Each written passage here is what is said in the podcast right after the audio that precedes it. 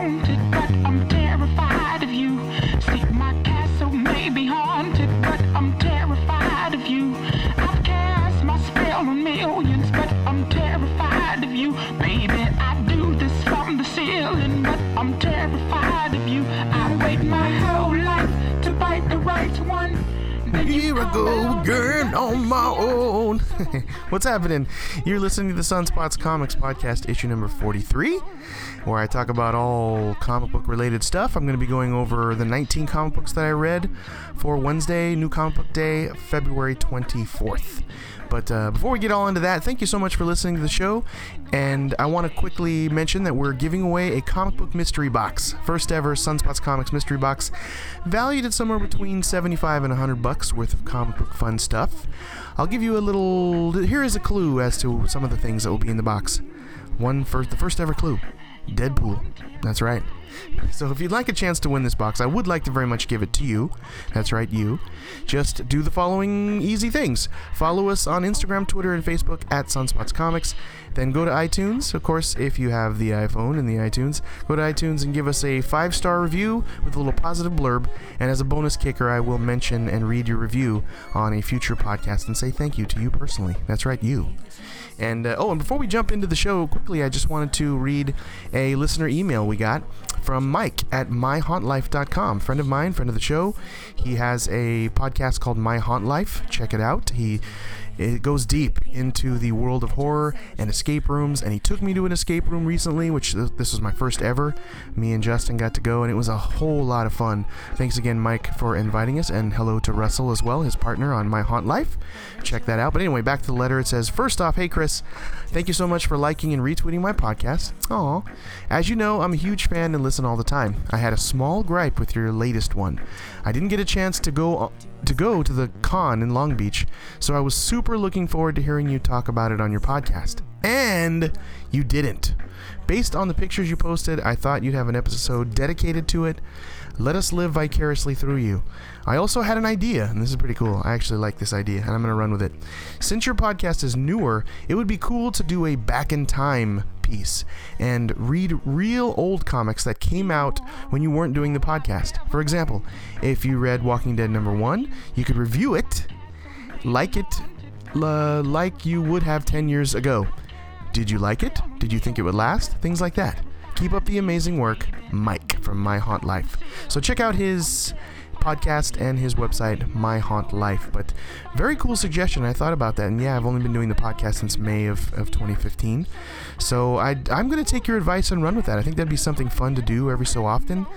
And the comic I'm going to be picking and, and, discussing and reviewing and going back in time to review is Walking Dead number one. I'm going to go with that because I thought I had some interesting pointers and uh, some interesting, an interesting look at it and uh, and to look back a little as to what happened in 2003. And that was just a, a piece of pop culture. That was an important piece of pop culture. If you think about how it changed the world of comic books, it changed the world of zombies and and the zombie movies and the zombie genre and it uh, was an interesting take on what happens after in the zombie apocalypse. So, uh, very, very cool. So, we're going to go ahead and do that right now. We're going to step back into time, all the way back to Wednesday, October 23rd.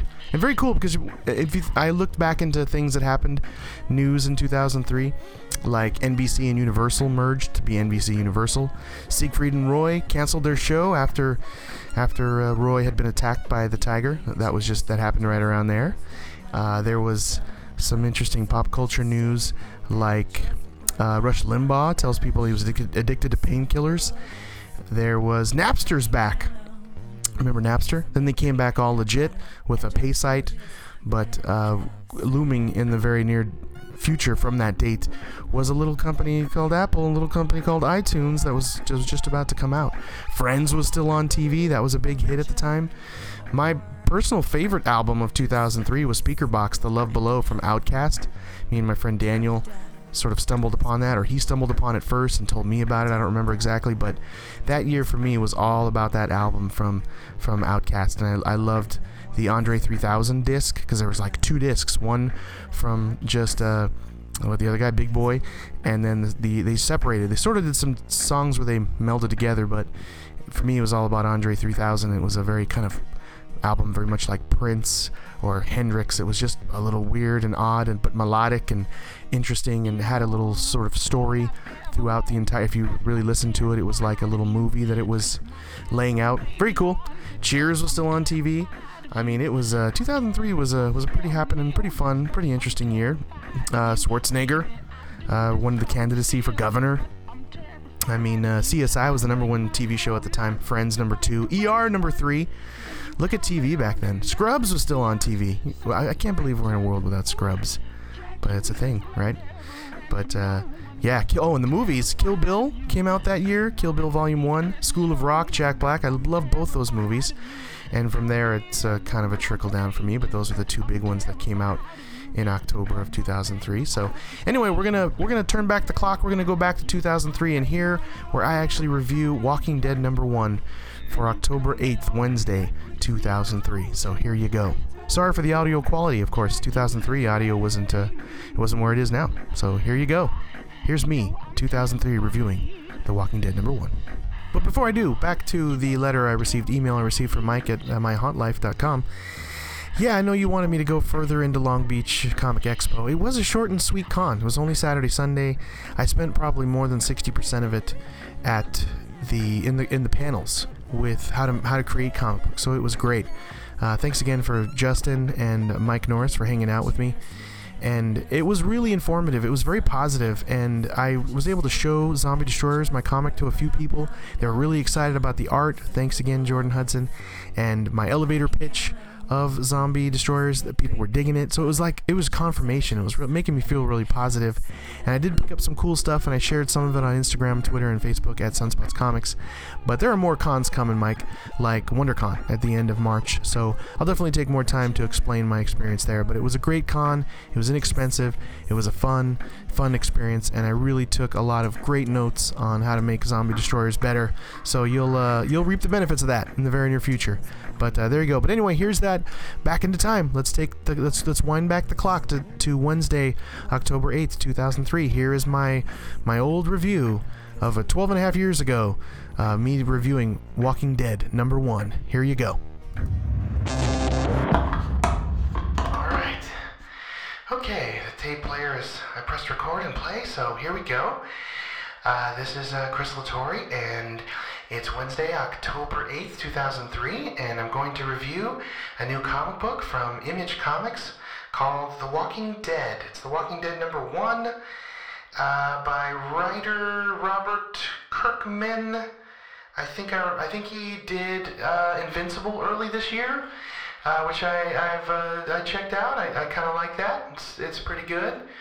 Um, I, otherwise, I don't really remember him uh, all that well into what he's done, but uh, we have artist uh, Tony Moore who does the, the penciling, the inking, and the gray tones because it is a black and white comic, which to me is a bit of a bummer. I'm not really into the black and white comics, uh, but a friend of mine who's very much into into zombies and monsters said I should give this a try.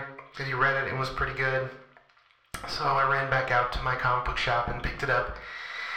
And the art is is is uh it's it's okay. It's kind of nice, a little gruesome, little little dark.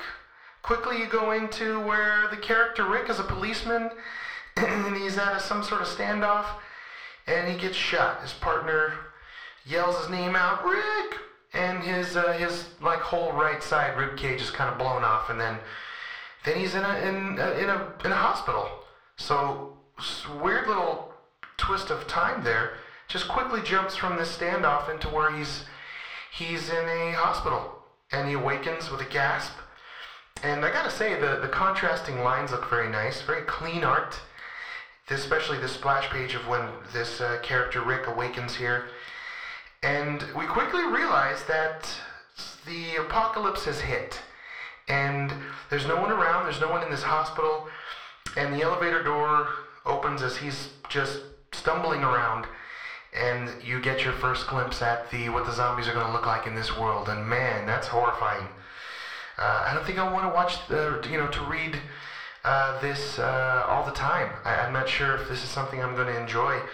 Something that's dreadful. I, I tend to read a little more of the hero stuff and you know from superman to batman to the flash to Spider-Man, of course, where my heart is, and I'm not so sure about this. It's a very kind of realistic feel and sort of very dreadful, and I think they even say the S word in this. I think they swear, which is which is crazy. That's something a little different.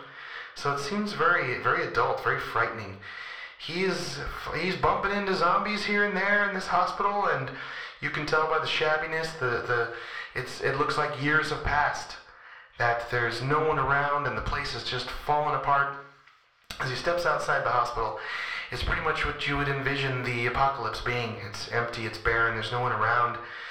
The grass is overgrown, the, the land is littered with uh, trash and debris and smashed cars as he walks past and sees what looks like maybe a woman with long hair, this zombie that's sort of it's infused to the ground, and there's a bike near this zombie, and Rick has this expression on his face, which props to Terry Moore on art here.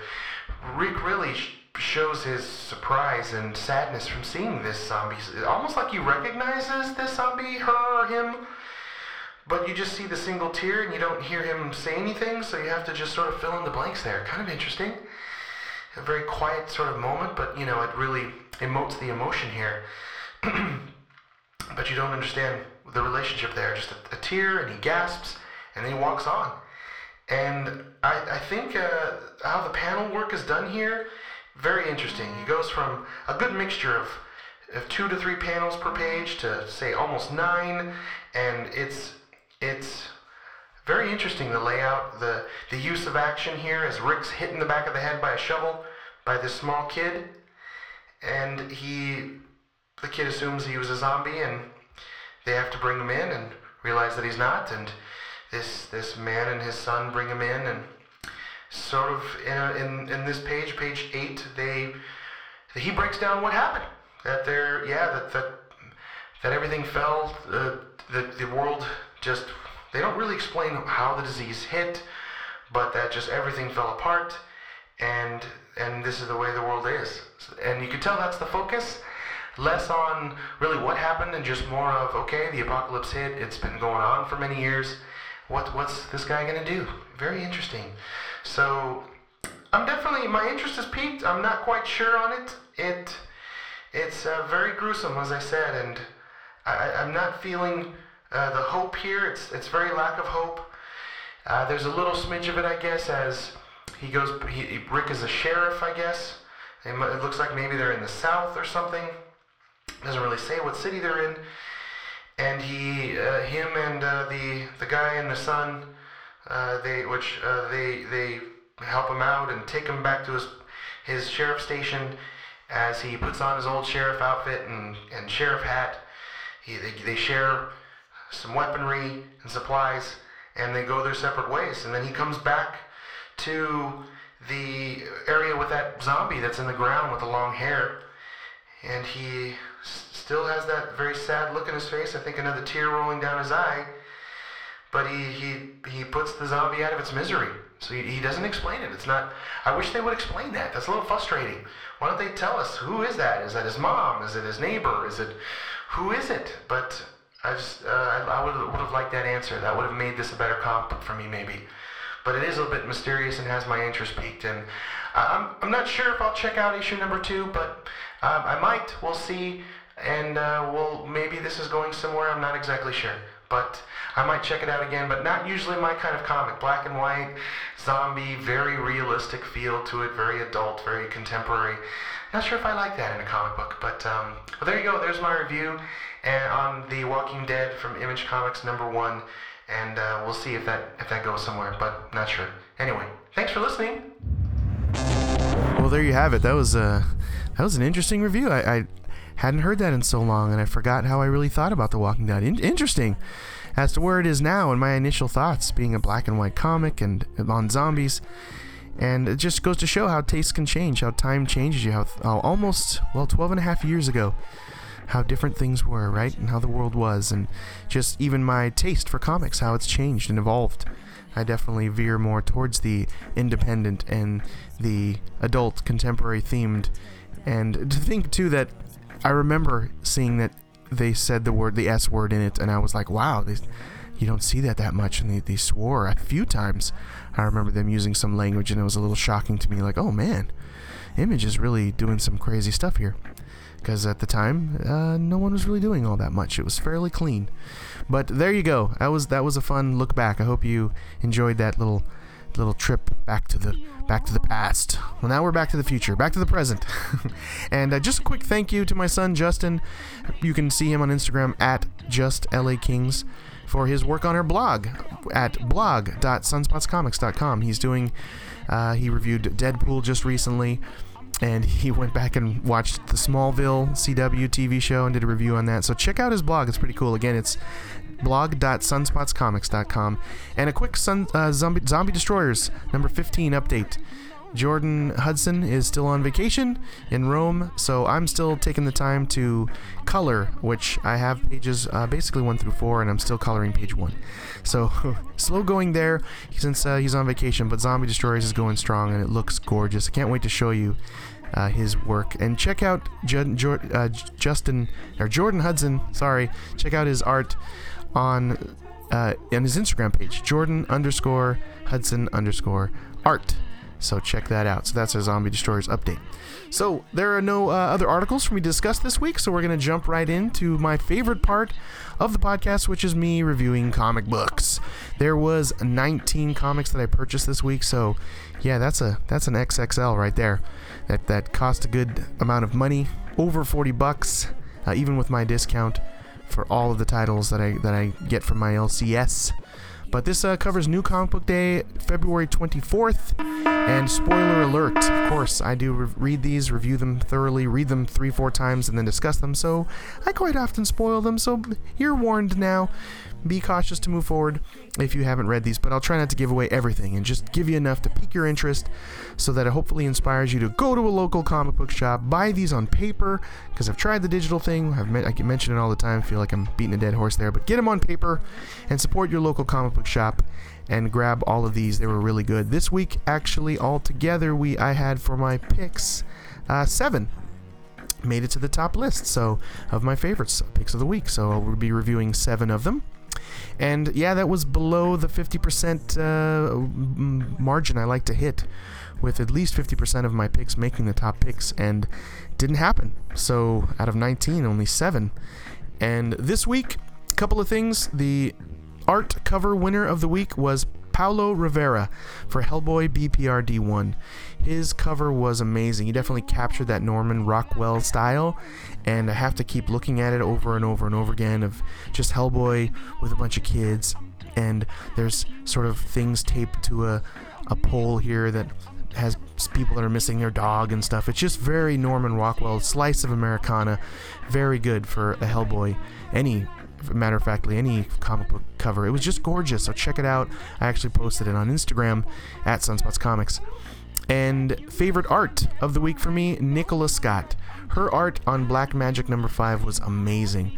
It did make pick of the week, so I'll go into that further, but it is a black and white, sort of darkly shaded, charcoaly uh, art style that is just gorgeous and dark and brooding and amazing. All her storytelling is told in the eyes, which she draws eyes in such a realistic fashion. You see the emotion there, such great emotion that Nicola Scott writes, so that's why she won art winner of this week. Gorgeous work. And there were zero number ones. Actually, there was Hellboy BPRD, but that really doesn't count because it's both just kind of melding two series together, and they that's the way they do Hellboy and BPRD is short miniseries, so that doesn't really count as a fresh new number one. So nothing this week. I think I do have some next week. And but basically, here we go. I'm to jump right in. Last spoiler warning, and please buy these seven comic books immediately. They're worth your money and worth your time. Fantastic reads. I read them all more than once. So coming in at number seven is from Image Comics, Four Eyes. Number two, Hearts of Fire, and this is a art team. It's an amazing team here. Writer Joe Kelly, artist Rafael Ortiz, colorist Max Fiumara. And this is also a black and white style, kind of charcoaly in a way, like Nicola Scott, but also a little cleaner, sort of cartoony look. And the they use slight color in this, just accented lightly. I almost want the thing fully colored. I think I've said that before in previous review. But this is about a boy and his dragon. It's kind of how to train your dragon esque a little, a little ways. Set back around the time of the Great Depression. And there's an underground dragon fighting club, fight club, which you're not supposed to tell anyone about. and this boy is thrust into this world, and he is he has a pet dragon that he's sort of forced into this world. Really has no choice. He's trying to help his family out as well, make a living. So I think there is that. I like that that conflict with him, whereas he doesn't want to hurt his dragon, but he has to sort of help his family eat and live, and it's a it's a tough tough world out there, being the time of depression. And he's seeing this underground world, and it's it's literally making him sick. He watches a dragon fight, and they don't. This dragon fight doesn't even go to the death, but he he goes outside and throws up. So such well timed out panel there where he gets disgusted by this fight and then runs outside to throw up, and it's just it's just the shadowing is gorgeous in that particular scene. You really feel it, like he, the emotion on his face, like he's disgusted, and the artist does a great job of showing that disgust. Hats out, hats off to you on the art there. And uh, the big thing that stuck in my mind here is sort of the fundamental shift in this comic book, which is he is a, a naive, light-hearted kid, and he is he's abused by his sort of stepdad slash employer that his mom has given the blessing to, and this he gets abused. He literally gets slapped around. He is yelled at and treated horribly. The verbal abuse is horrible. He's, you know, telling him he has to do this. This is his job, period. And he's he gets smacked around, and it's, it's it's uh it's gut wrenching, you, know, to see him abused that way. And then you would think maybe he'd run away, he'd rebel. No, he falls in line. So that's that's that's the the big twist for me that was a little crazy in this that he does end up taking this this barbed wire whip and start whipping and starts whipping his pet dragon. And so he's falling in line and that takes a big turn in this comic. So interesting where it's going to go from here. One had a little more heartwarm to it. This one had a was a bit sad and the kid's being abused and then he does fall in line and abuses turns around and abuses his pet dinosaur or, or dragon. So what's going to happen here? Very interesting. Well done. That's why it's my number seven Number six, uh, from Valiant Comics, Bloodshot Reborn, number 11. And this is where it, it all of a sudden jumped 30 years later into sort of an old man Logan sort of feel to it, where Bloodshot uh, is the world is, of course, crazy, and Los Angeles is surrounded by this high tech sort of high walls. And this shows the team around him that's asking him for help, which basically the X-O Manowar. They wipe this team out, and all that's left is an old man Ninjax, who is the sort of ninja assassin with high tech weaponry as well, and he needs Bloodshot's help. And so it's a little bit of a flashback into what happens to the world, and the Exo Man of, of War sort of take out all of the mutants, if you will. Uh, people with with powers, and all that's left is Ninjax, so he has to find Bloodsport and ask for help when Bloodsport took that tanker to go get water for his village, uh, to uh, he leaves the love of his life, magic, which he does so often.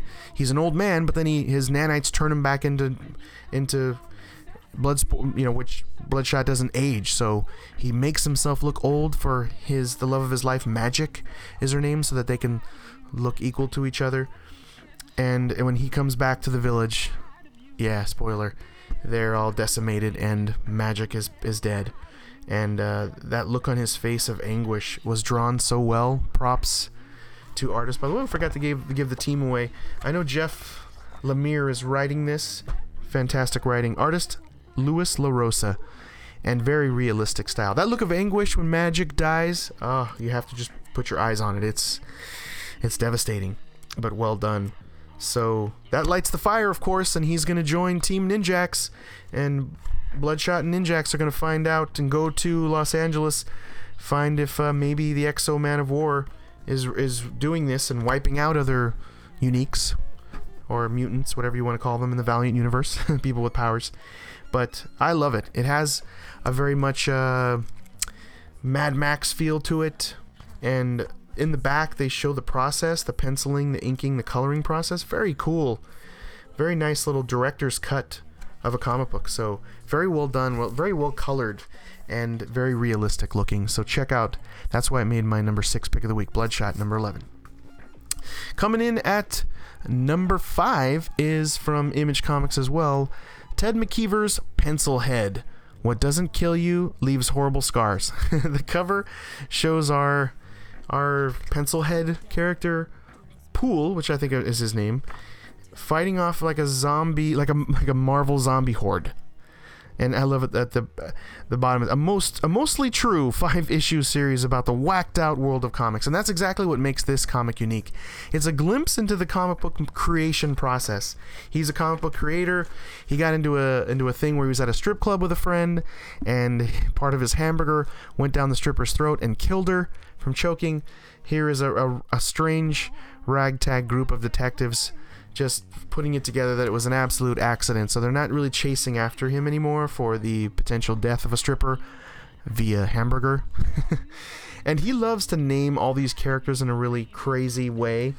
Um, and he draws them as such. Like the main detective, his nickname is Dickhead, and he kind of looks like an actual dickhead. And he has there's graffiti on the wall that says Captain Dickhead. and um, even even our main character Poodwaddle he just loves weird names, and everyone has a weird name, so I don't want to blow them all and spoil them all. But there's a, an in depth page here of showing him at the art table, which explains how little sleep he gets, how he starts to hallucinate, how his characters come to life on his table, literally, and he starts to see these strange, sort of monstrous beings from the building across the way. Is he working too much? Is he really seeing that? Uh, he wipes his eyes and he's like, wow, some kid in a, a Halloween costume, kind of early for Halloween. So there's a lot going on in this, and it it's looks like he finished his other comic and he's going to work for Marvel. Like they they poke fun at Marvel here, and show sort of an Avengers wall, and they tell him pick anything you want and write on any of these.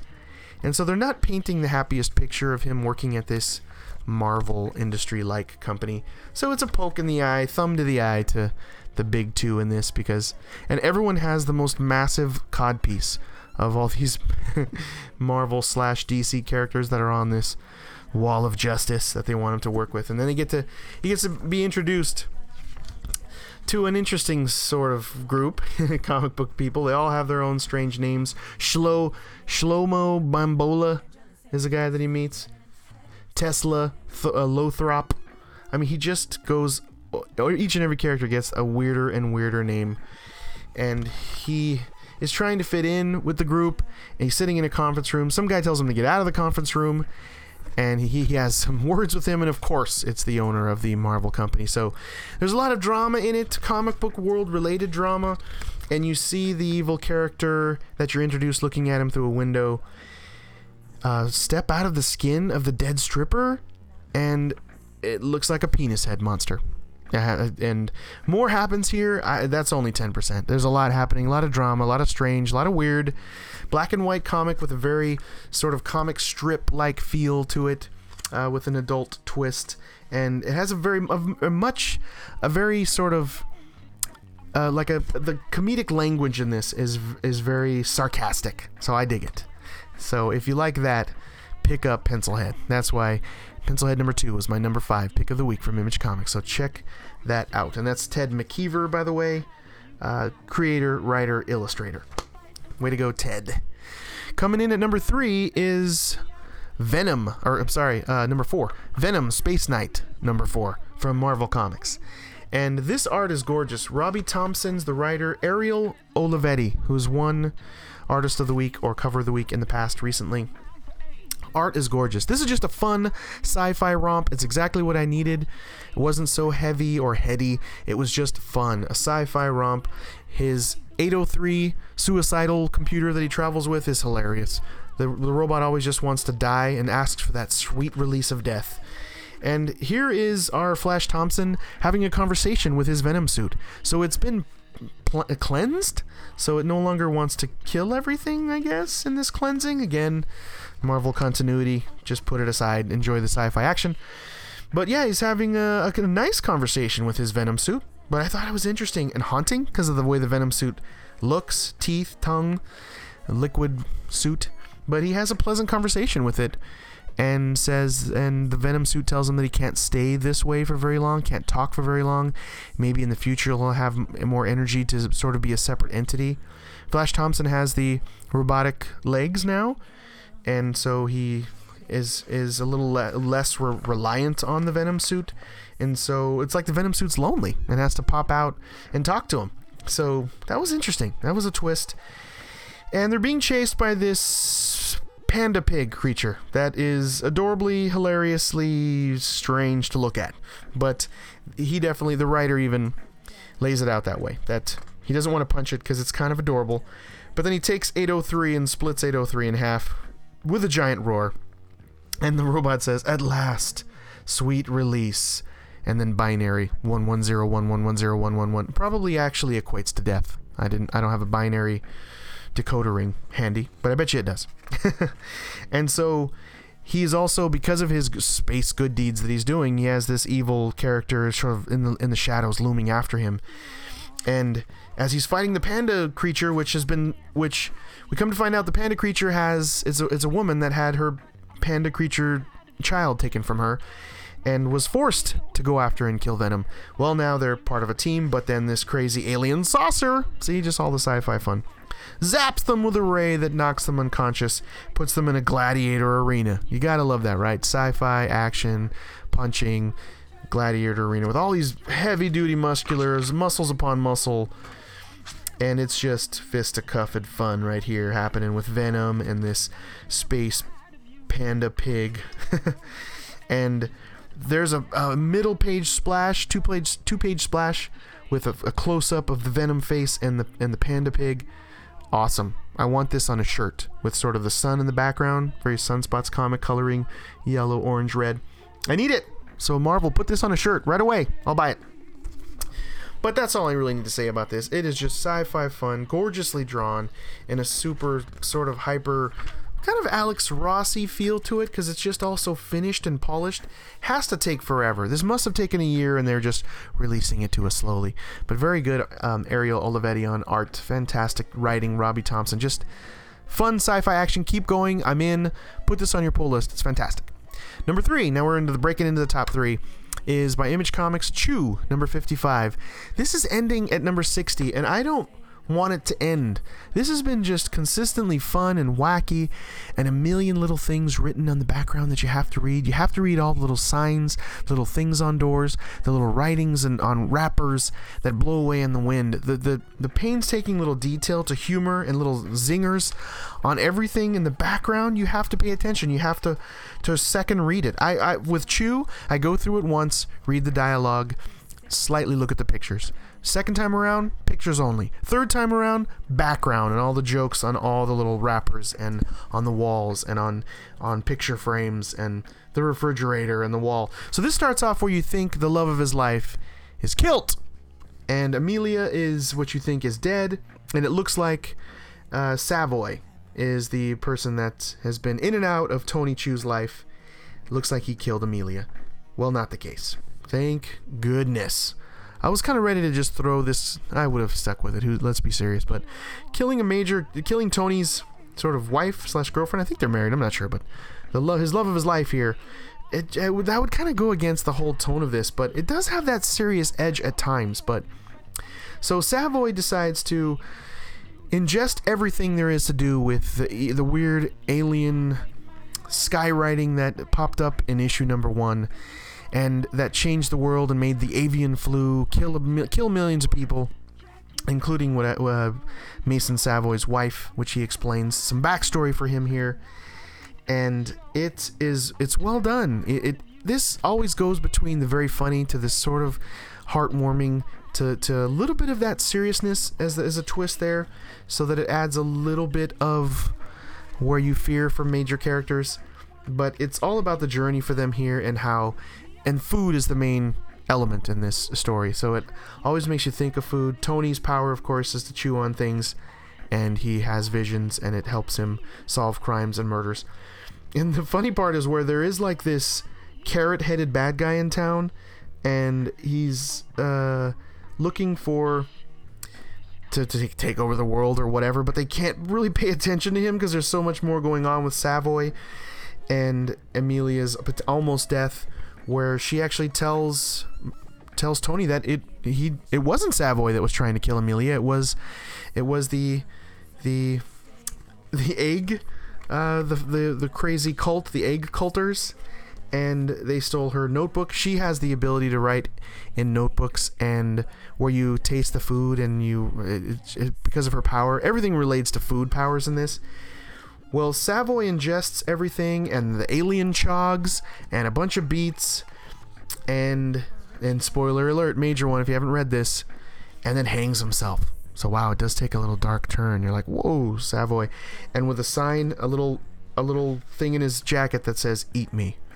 So you're like, okay, well he knows that Tony can see, he see visions of uh, people that he chomps on, people that he chews on. So I think this is seriously well written in that it's going to take these next five episodes to really wrap everything up.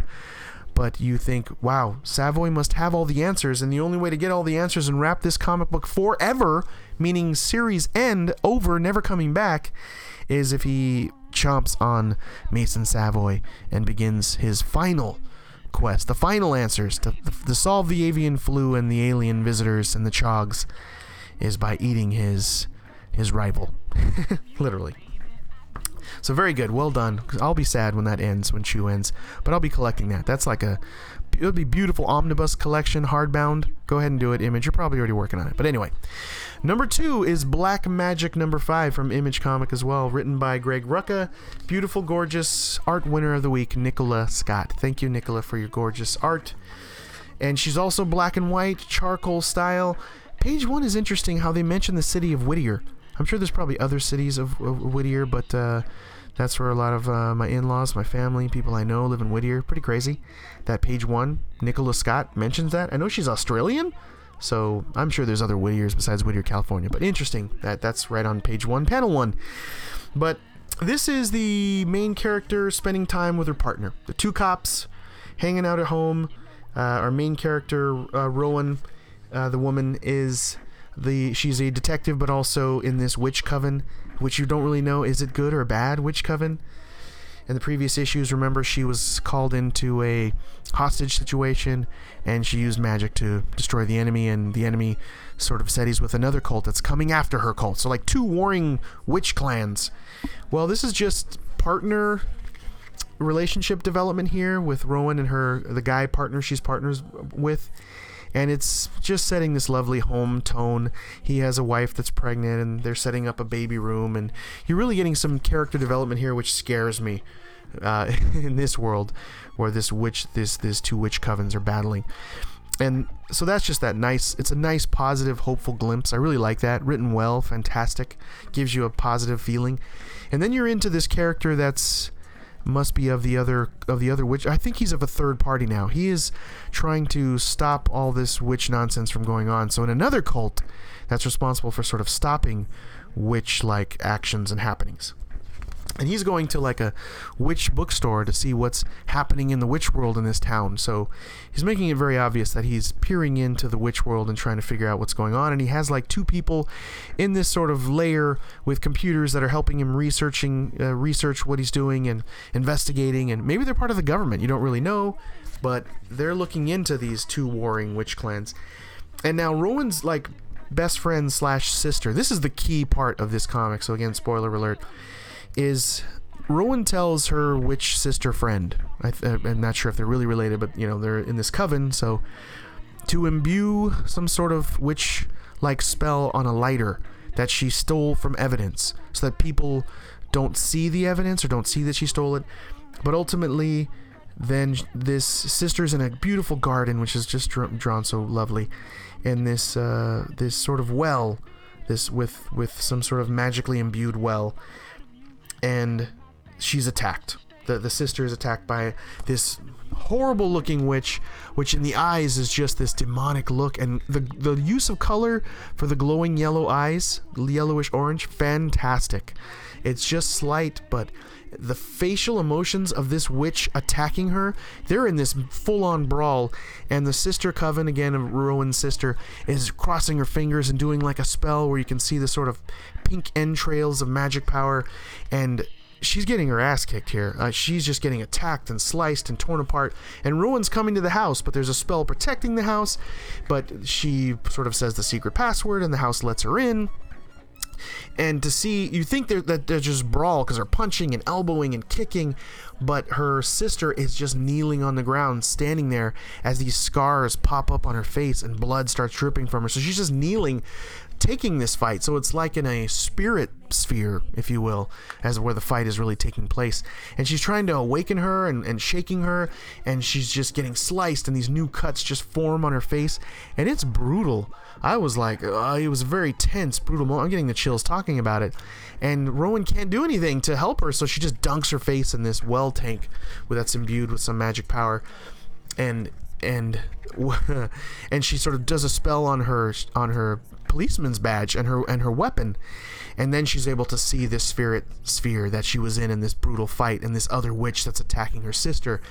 And what she does to her with uh, by when she shoots her you have to see that panel. I may have to just post this on instagram but with her magically imbued bullet and her magically imbued detective badge and saves the day saves her sister uh, sister witch coven sister from a most definite death. And then you're introduced to who's behind this and who's part of the other coven that's coming after them. And man, there are monsters and demons and spirits and evil looking eyed characters and just a rogues gallery of hatred and evil monsters that looks amazing like a satanic witch cult and i gotta say looks with all the glowing yellowish orange eyes it's just fantastic and they're just and uh, it was ultimately a test of rowan's powers and they're like she's ready and that person is uh, this new character is kind of a Brigitte Nielsen in her day, like from Rocky Four. You know, very Russian, very chiseled face woman with very short hair, uh, just gruesome looking, beautifully drawn. So fantastic. It was almost my number one. It was a, again ta- cross between this being the number one as well, but I loved it. And Black Magick is a comic you have to get. Go buy it immediately. Black Magick number five from Image Comics. That was my number two. And number one, or other number two, or uh, the other half of the number one from Image Comics is the Goddamned issue number three. When I said when I was talking it out loud to Patsy about who my pick was going to be, and I kept saying the goddamned out loud, she just made her laugh. She's like, "It's just weird to hear you walk around the house saying goddamned, goddamned." But I, uh, there you go, glimpse into the process. I talk out loud when I review my comics and figure out what's going to be the number one pick, and how I what's better than the other to give them that top pick. I really do, seriously, take a lot of time in that, in in a, in a weird way. I'll have to record that one day and like put it on YouTube or something. But anyway, maybe that won't be interesting. Who knows? But this is a glimpse into sort of Adam and Eve right off the bat, and this was just messed up. the art, uh, by the way, the team, uh, Jason Aaron uh, from Southern Bastards and so many other things. He's just like he's the writer of the of the last few years. He's just doing such amazing work and doing a little of everything, right, Jason Aaron? Just beautiful. And uh, art by R.M. Guerra, gorgeous. So this is Adam and Eve on this beautiful sort of mountainy hill with their two sons, Cain and Abel, hating each other with a passion. Eve says, "F you." The snake was more man than you are, you dickless coward. oh man. So you're like, okay, Adam and Eve just hated the crap out of each other. And there's a layout of where they're speaking to Cain and Abel saying, This can all be yours, with this gorgeous landscape layout from this sort of godlike view of paradise, of earth in its early, untouched clean. And then you go right into the dirty, where again, you can smell the stink of this comic it's the Earth they paint the picture of is gruesome and dark and bloody and and poopy and but the art is gorgeous and Cain has decided to help this woman find her son. That's ultimately what this story is about. So simple. And they're on the road to try to find this kid who Cain is saw in an earlier comic. And he's not so sure he wants to do this. He is like this sort of beaten down, not so happy sort of character. And you sort of the, the way he, he writes that here, it's it's very well evoked. It's you see from his facial expressions, he just sort of kind of wants to die and wants this all to be over with, and is tired of the stink and the mess of this earth and the sins that these people are creating. This Old Testament kind of story, and you're even shown a glimpse into what Cain, what happens with Cain and Abel, and you know, Cain destroys his brother. And so he's miserable. He's he's torn by this. He's sort of tortured. Uh, he, he he's immortal. He can't really die. He's like punished to be on earth and see all these sins of man. So it has this sort of, for me, this religious undertone. Uh, it brings back Catholic, you know, some of the, the Catholic influence early on in my younger, younger, younger, younger, younger years. And so it, it has a, a, a hint of that, a tinge of it, of, wow, this is a sort of a biblical tale. But in a, in, in a gruesome way. So you're you're show now where the where the child is in this camp that he's in, and it's just disgusting. There's there's poop everywhere. There's there's these animals in cages, and they're feeding them human body parts. I mean, it is just grotesque and full of nastiness. And he's even being bullied by the other kids. Like it couldn't be bad enough where he's like whipped and told to feed these gruesome animals human body parts, but then he's bullied by other kids in this thing just to an additional kick him while he's down. So he doesn't look like he's going to hang on there very long. They're setting a, a definite tone here of they got to hurry on this little road trip, Cain and this woman, or this boy's not going to be around. They're just going to find remnants of him in the uh, animal cages, I'm sure. So Cain and the woman finally find the camp. And Cain is all about the direct approach. He's not real sneaky. He feels he's an immortal. He's very he's bold, he's brash. Even when he fights, he sort of just takes his clothes off, which is crazy. Um, he even before they find the camp, there's sort of these marauders that are kind of gonna going to come after them. You can tell with these green glowing eyes at night, and he scares them off by just standing. He takes all his clothes off and just stands there and just just puts his arms out and they just go that they didn't say anything but like that guy must be crazy let's just leave. And they turn around and go. So i think nudity can scare you away in this in this world. It's weird. But so as they go into the camp they they're able to kind of get in and the wife the wife the lady is is looking for her son. And then you see this sort of giant behemoth of a man coming and the look on his face is just like finally. He even says that finally. Like finally what? Like finally a challenge, uh, or finally the sweet release of death. You, you that could go both ways. Maybe it's a little of both, but yeah, is Cain going to save the day? Is Cain is Cain going to help this woman save her child, or this just has this sense where it can just all go bad because of how it's it's depicted in this and. It's interesting. It's very, like I said, a, a gruesome, disgusting biblical tale of uh, they have to save the day and save this child, and it's it's I gotta tell you it's it's definitely feels uh, bold and maybe a bit risky in a way to tackle this sort of subject, but I love it. It is definitely interesting. Jason Aaron doing some of the best writing in comics right now. That's why it's my number one pick of the week. The Goddamned issue number three, Before the Flood. So check all those out. Good stuff, right? And in closing, uh, that's our show. Thank you very much for listening. In closing, please email me, Chris at sunspotscomics.com, if you have a suggestion. Maybe you want a personal comic book recommendation. Just write me. And I will mention, if I do mention you on, a, on uh, your email on a podcast, I will send you a free comic book prize. So, very good. And, and again, last thing, of course, don't forget to enter in in the first ever Sunspots Comics mystery box, con- mystery box contest. Just follow us on Instagram, Twitter, and Facebook at Sunspots Comics, and then do the five star review thing on iTunes and give us a positive review review. Plus, I'll even read your review on a future podcast. So there you go. Please buy those comics at a local comic book shop. Thank you so much for listening. I hope I inspired you to buy some actual paper comics. Go to a local store. There's plenty of stores in your area. They are. Just just go online and look up comic book store. You'll find them. They're everywhere. And uh, oh, and last thing uh, just to mention, it's a uh, happy birthday to Superman. I know the uh, the 29th of February is Superman's birthday. Uh, so at least I think it's the 29th. But anyway, happy birthday to Superman. so anyway, there you go. And uh, don't forget, uh, just hang in here. I'm going to put a little fun audio blurb if you like fun audio blurbs and uh, maybe an Easter egg. You never know. But thanks again for listening. Appreciate it. Have a good one. Bye bye. I'll bet I could fry an egg on your head right now.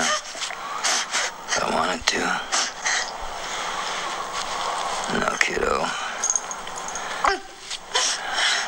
I'd like to believe you're aware enough, even now, to know that there's nothing sadistic in my actions. Maybe towards those other jokers. But not you. No, kiddo. This moment, this is me and my most masochistic. Well, it's your baby.